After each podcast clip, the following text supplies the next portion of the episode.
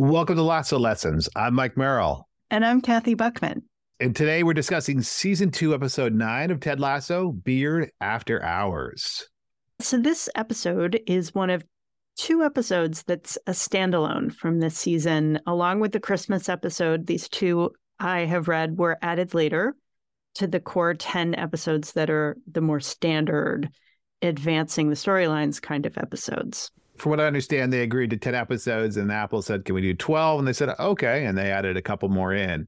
And this particular episode is deeply inspired by the 1985 Martin Scorsese film, After Hours, which should be recognized because it often isn't as deeply indebted to a radio piece by the late, great Joe Frank, who's probably best known for his shows on Santa Monica's KCRW and Joe Frank really opened up my eyes, my ears to the possibilities of narrative storytelling on the radio.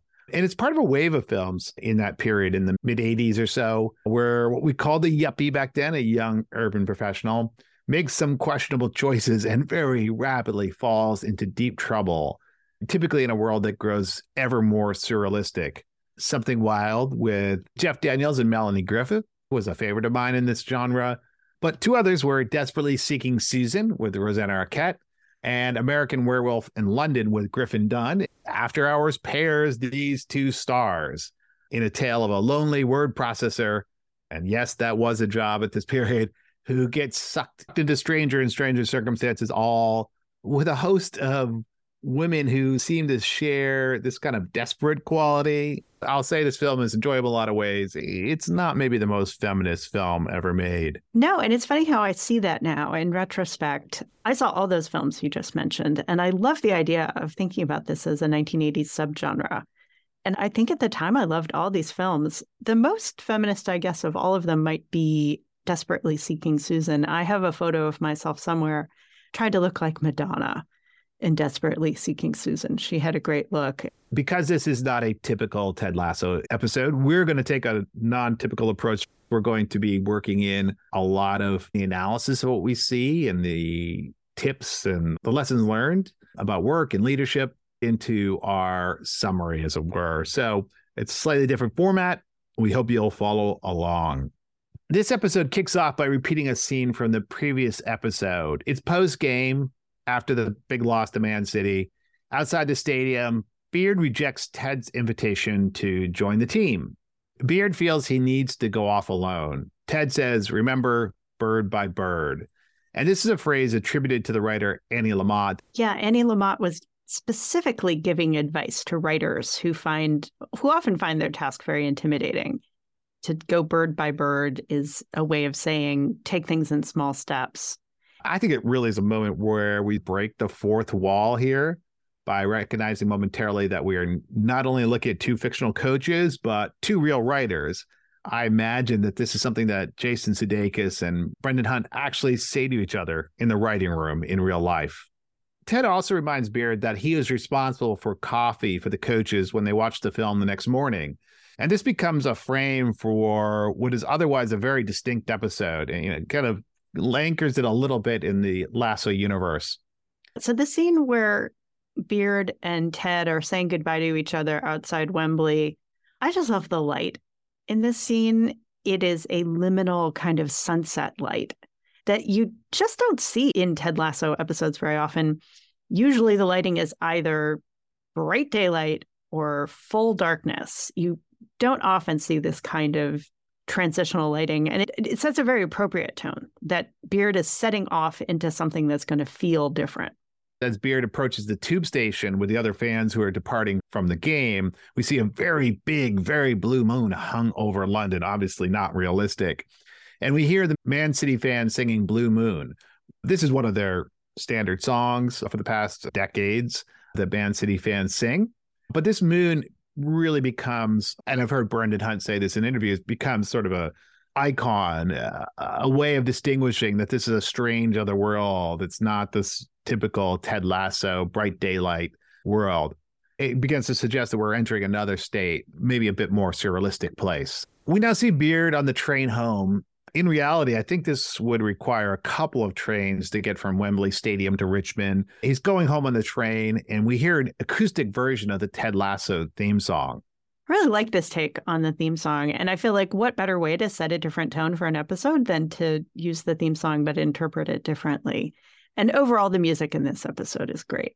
As you said, it does give us a slightly different feeling. Normally, as the theme song plays, we see Ted and seats in the stands on Nelson Road, Richmond Stadium. But here we see people coming and going from the seats of the train as Beard makes his long way home. At home, Beard basically discovers he can't escape the loss. Not only is the game being covered on TV, but the TV commentators, Gary Lineker and Thierry Henry, and and Lineker is actually a real announcer. Thierry is more is a coach now. Speak specifically about Beard's failings. Lineker, by the way, Gary Lineker is in, in the news a lot right now. I happened to be in the UK at the start of the World Cup this year, and he was, I thought, terrific in explaining some of the challenges presented by having the World Cup in Qatar. He's more recently come into some controversy by challenging the conservative government's treatment of refugees in the UK. It's caused him to have some troubles keeping his show on the BBC. I would note here the commentators also engage in some rather elevated illusion making. Not only did they discuss Ed Norton and Wes Anderson's Moonrise Kingdom, but they bring up Old Testament stories. And they even have a little moment where they conflate Cinderella and Achilles. Um, it's almost as if they're calling out that this is going to be a different sort of story, a classical story. They are giving biblical, fairy tale, Greek myth story frames to emphasize that what we're about to see isn't the everyday life that we normally experience in Ted Lasso. Yeah, the first big leap, I think, into the surreal is when the TV starts talking to Beard, right? That's when you know that this is not your standard episode. And they are actually narrating Beard's own private insecurities. This is probably what Beard is saying internally to himself as he beats himself up. And it's going to continue when he goes to the pub later. Mae fills the same role as being the person who is articulating Beard's own private insecurities. Yeah, as you said, note, they follow him around. They actually sit there and talk to him directly. Finding no refuge at home, Beard considers texting Jane, his on again, off again girlfriend. But as he will tell Mae, the barkeep, shortly, basically he has told Jane that he loves her, but she has not reciprocated, putting him in a bad spot. And all these various kind of rivers and tributaries basically are what sweep him away. He's unhappy with the loss, with his relationship, even with himself. He seems to be running away from all this as much as he's running towards anything. He falls in with the three blokes from the pub, Baz, Paul, and Jeremy. And after regaling them with his personal stories and his disquisition, apparently rooted in the theory that our world is a simulation, again, pointing to kind of unreality, they head off to a private club. Once they get to the club, they encounter a hostess who is guarding the door to only those who are members of the club. And she is the first of a series of women that Beard's going to encounter in this episode. And this is a direct echo of After Hours, which is structured around similar encounters between the main character and a series of women who stand in his way in some fashion or another. I think what Beard does to get past the hostess, whose name is Sarah Coons, is he pulls a mean trick on her. They call her and tell her that her apartment is on fire. And so she runs to go home and leaves the door unguarded. And I would just say, after all the talk that we've done about cognitive reframing, this is an example of Beard using cognitive reframing, where you put an interpretive frame around something instead of using it as a tool for good to help somebody better integrate or feel ready to move past something. He uses it, in this case, for evil purposes. So he says to the three guys from the pub, he says that when Sarah Coons discovers that her apartment is not on fire, she will be incredibly happy. She will love her apartment. And so I think this just makes the point for me that all of these tools can be used for good purposes or they can be used for bad purposes. The tools themselves are neutral, they're just tools. But this is not Coach Beard's finest moment. And once they finagle their way inside, they run into a group of posh Oxford boys Beard puts on a fake Irish accent, says he is Professor Declan Patrick Aloysius MacManus, which is Elvis Costello's real name. Yeah, I think he was born with a Declan Patrick MacManus and added the Aloysius himself. And he successfully answers the questions designed to suss out if he really is a professor. Now, this little scene, I think, is clearly an exploration of a theme common in British literature and films and TV. Think Brideshead Revisited, Upstairs, Downstairs, or Downton Abbey of class. It's very important in the way we think about the UK. It's interesting because it hasn't been explored that much in uh, directly, I should say, in Ted Lasso, except in the other non-conforming episode in this season, which is the Christmas episode, which clearly explored this. I think by showing Roy's very posh neighborhood, the kind of comfortable middle class world of Higgins, and then the poorer environs that Ted and Rebecca deliver presents into.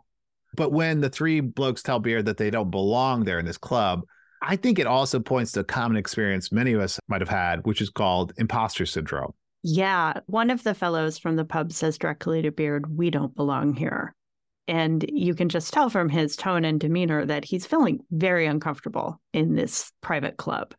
So I do think it's worth talking about imposter syndrome because it is something that does occasionally come up in the work context. I think there are people who can certainly relate to feeling like they're in an environment where they don't belong, where they are just waiting for other people to notice that they are faking it, to call them out for being imposters who are interlopers. And there was a New Yorker article about imposter syndrome recently that really dug into it. Apparently, the two psychologists who invented the term never called it a syndrome at all. They called it imposter phenomenon. And I think this is a better term because the word syndrome seems to pathologize this feeling that people have and blame it on the person for having a syndrome that's getting in their way, rather than really pointing out the actual dynamic, which is that it's a reality that environments are not welcoming to all, and that the fix for this is not to fix the people, but rather to fix the environments.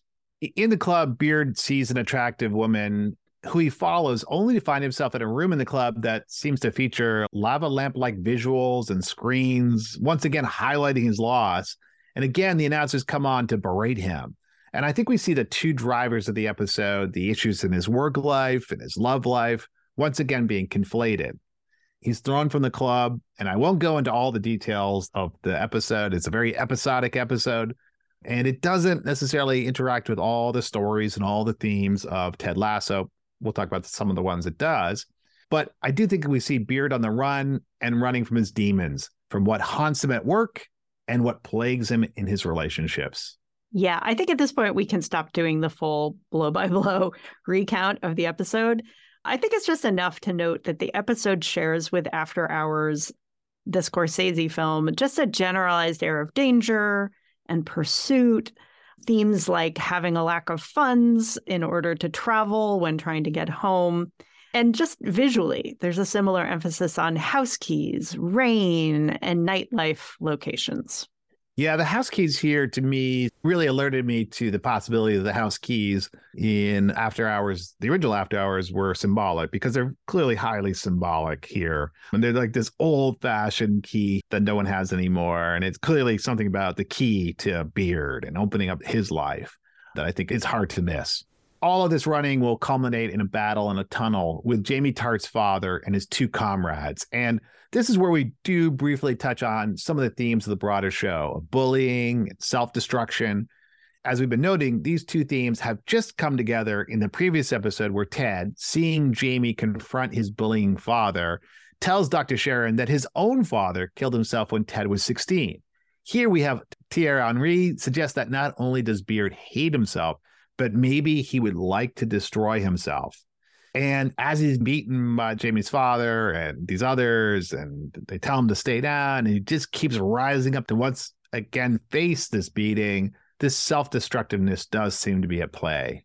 Yeah, I agree. I think that these are clearly Ted Lasso like themes that are coming out in this otherwise surrealistic and off tone episode. I also want to note, though, in this scene that Beard is rescued from the beating from Jamie's father and his henchmen when the big jealous boyfriend that Beard ran afoul of earlier in the episode returns and actually ends up helping him. And they have a little ensuing conversation, Beard and the big beefy boyfriend, where the big guy apologizes, shows some self awareness around where this behavior is coming from. And this to me feels like the tone, the Ted Lasso tone that we're used to, where suddenly people become very self aware about their own behavior and apologize in very mature ways. That certainly never happens in the film After Hours. Uh, no. Beard will eventually find himself in a church, and this connects, I think, with some of the religious themes that we've seen in Ted Lasso. Ted more than once makes these small jokes which reveal a Roman Catholic background, one he shares with Jason Sudeikis, as we've discussed previously. The church somehow magically, and here I think we see again the after hours spirit, magically houses the club that Jane has sent pictures from earlier, saying she was atoning for her sins. Beard and Jane dance, and Brendan Hunt, by the way, has become meme worthy for his very fun skipping dancing style, seen maybe best at the Taylor Hawkins tribute show, which sort of amazingly was held at Wembley Stadium, closing this circle in real life. Beard points at Thierry Henry and uh, Gary Lineker are sitting there in the club too, as if to say, at least for now, I found this answer in this woman I love and in this exuberant dance. Yeah, that beat drop in this song is pretty awesome. And Beard turns out to be surprisingly skilled with a hula hoop. Who knew? So I see this scene as illustrating for us the way that he can communicate successfully with Jane without words right? Just expressing with the physicality of dance, the joy and happiness that comes from this nonverbal kind of expression and this activity that they're doing together, that this may be part of the answer for them is to try to find that joy and get away from so much headiness and so many words. The story closes with Coach Beard showing up the next morning with the promised coffee. Ted insists that despite the loss, that they watch the tape, that they watch this loss that is so bad that happens once in a blue moon. And there it is again. So they have to watch it at what Ted claims is 10x speed, all to the Benny Hill theme song. And we finish with Beard pulling down his hat. He needs a nap. He puts up his legs, revealing he's still wearing these outrageous disco pants that one of the women had given to him the night before, as though he's not going to be able to completely brush off this experience that has touched him. And Blur comes on singing Universal. Yes, it really, really could happen.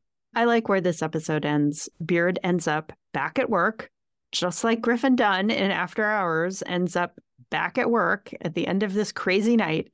And Griffin Dunne is clearly relieved to be back at work. And I don't think that's how Beard is feeling at this moment. He's not relieved, but he might just be a little bit transformed. You know, I think as we saw on this one of the things that's happening in this episode is that Beard is sort of conflating, exacerbating his issues. I mean, the loss of the game and the loss of Jane are redounding on each other. They're building on each other. And there's some suggestion it makes them self-destructive, maybe even nearly suicidal. Do you think this is a common thing? And how do you think people can deal with it? I know we're not therapists, but you find that your personal problems are making your work problems worse, your work problems are making your personal problems worse, what sorts of strategies do you think people might have to deal with that?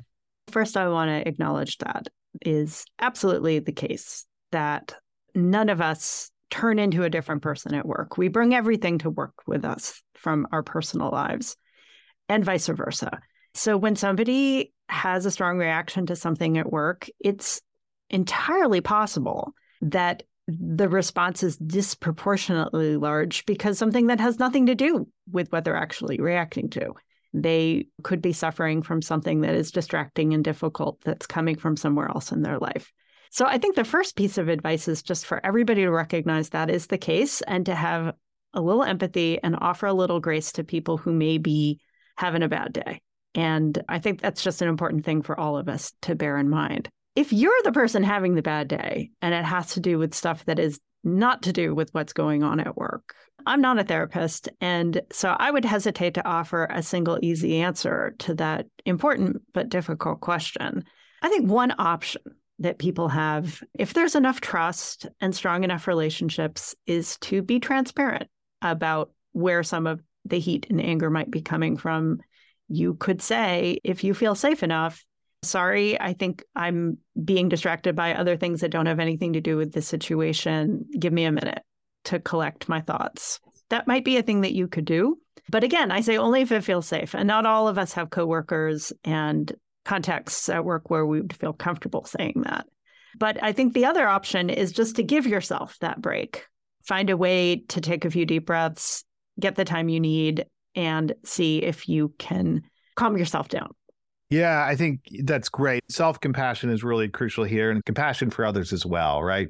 To recognize that if someone at work doesn't seem to be having a great day, it may have nothing to do with work. It certainly may have nothing to do with you, right? I think sometimes we take it personally if someone snaps at us at work.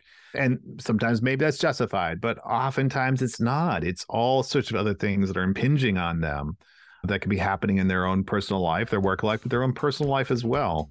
I think that just having that awareness that we're not robots at work, that we are still people at work, is a powerful thing for compassion for yourself and for others. I 100% agree. All right, so that's our take on season two, episode nine of Ted Lasso, Beard After Hours. Coming up next, we have season two, episode 10 No Weddings and a Funeral.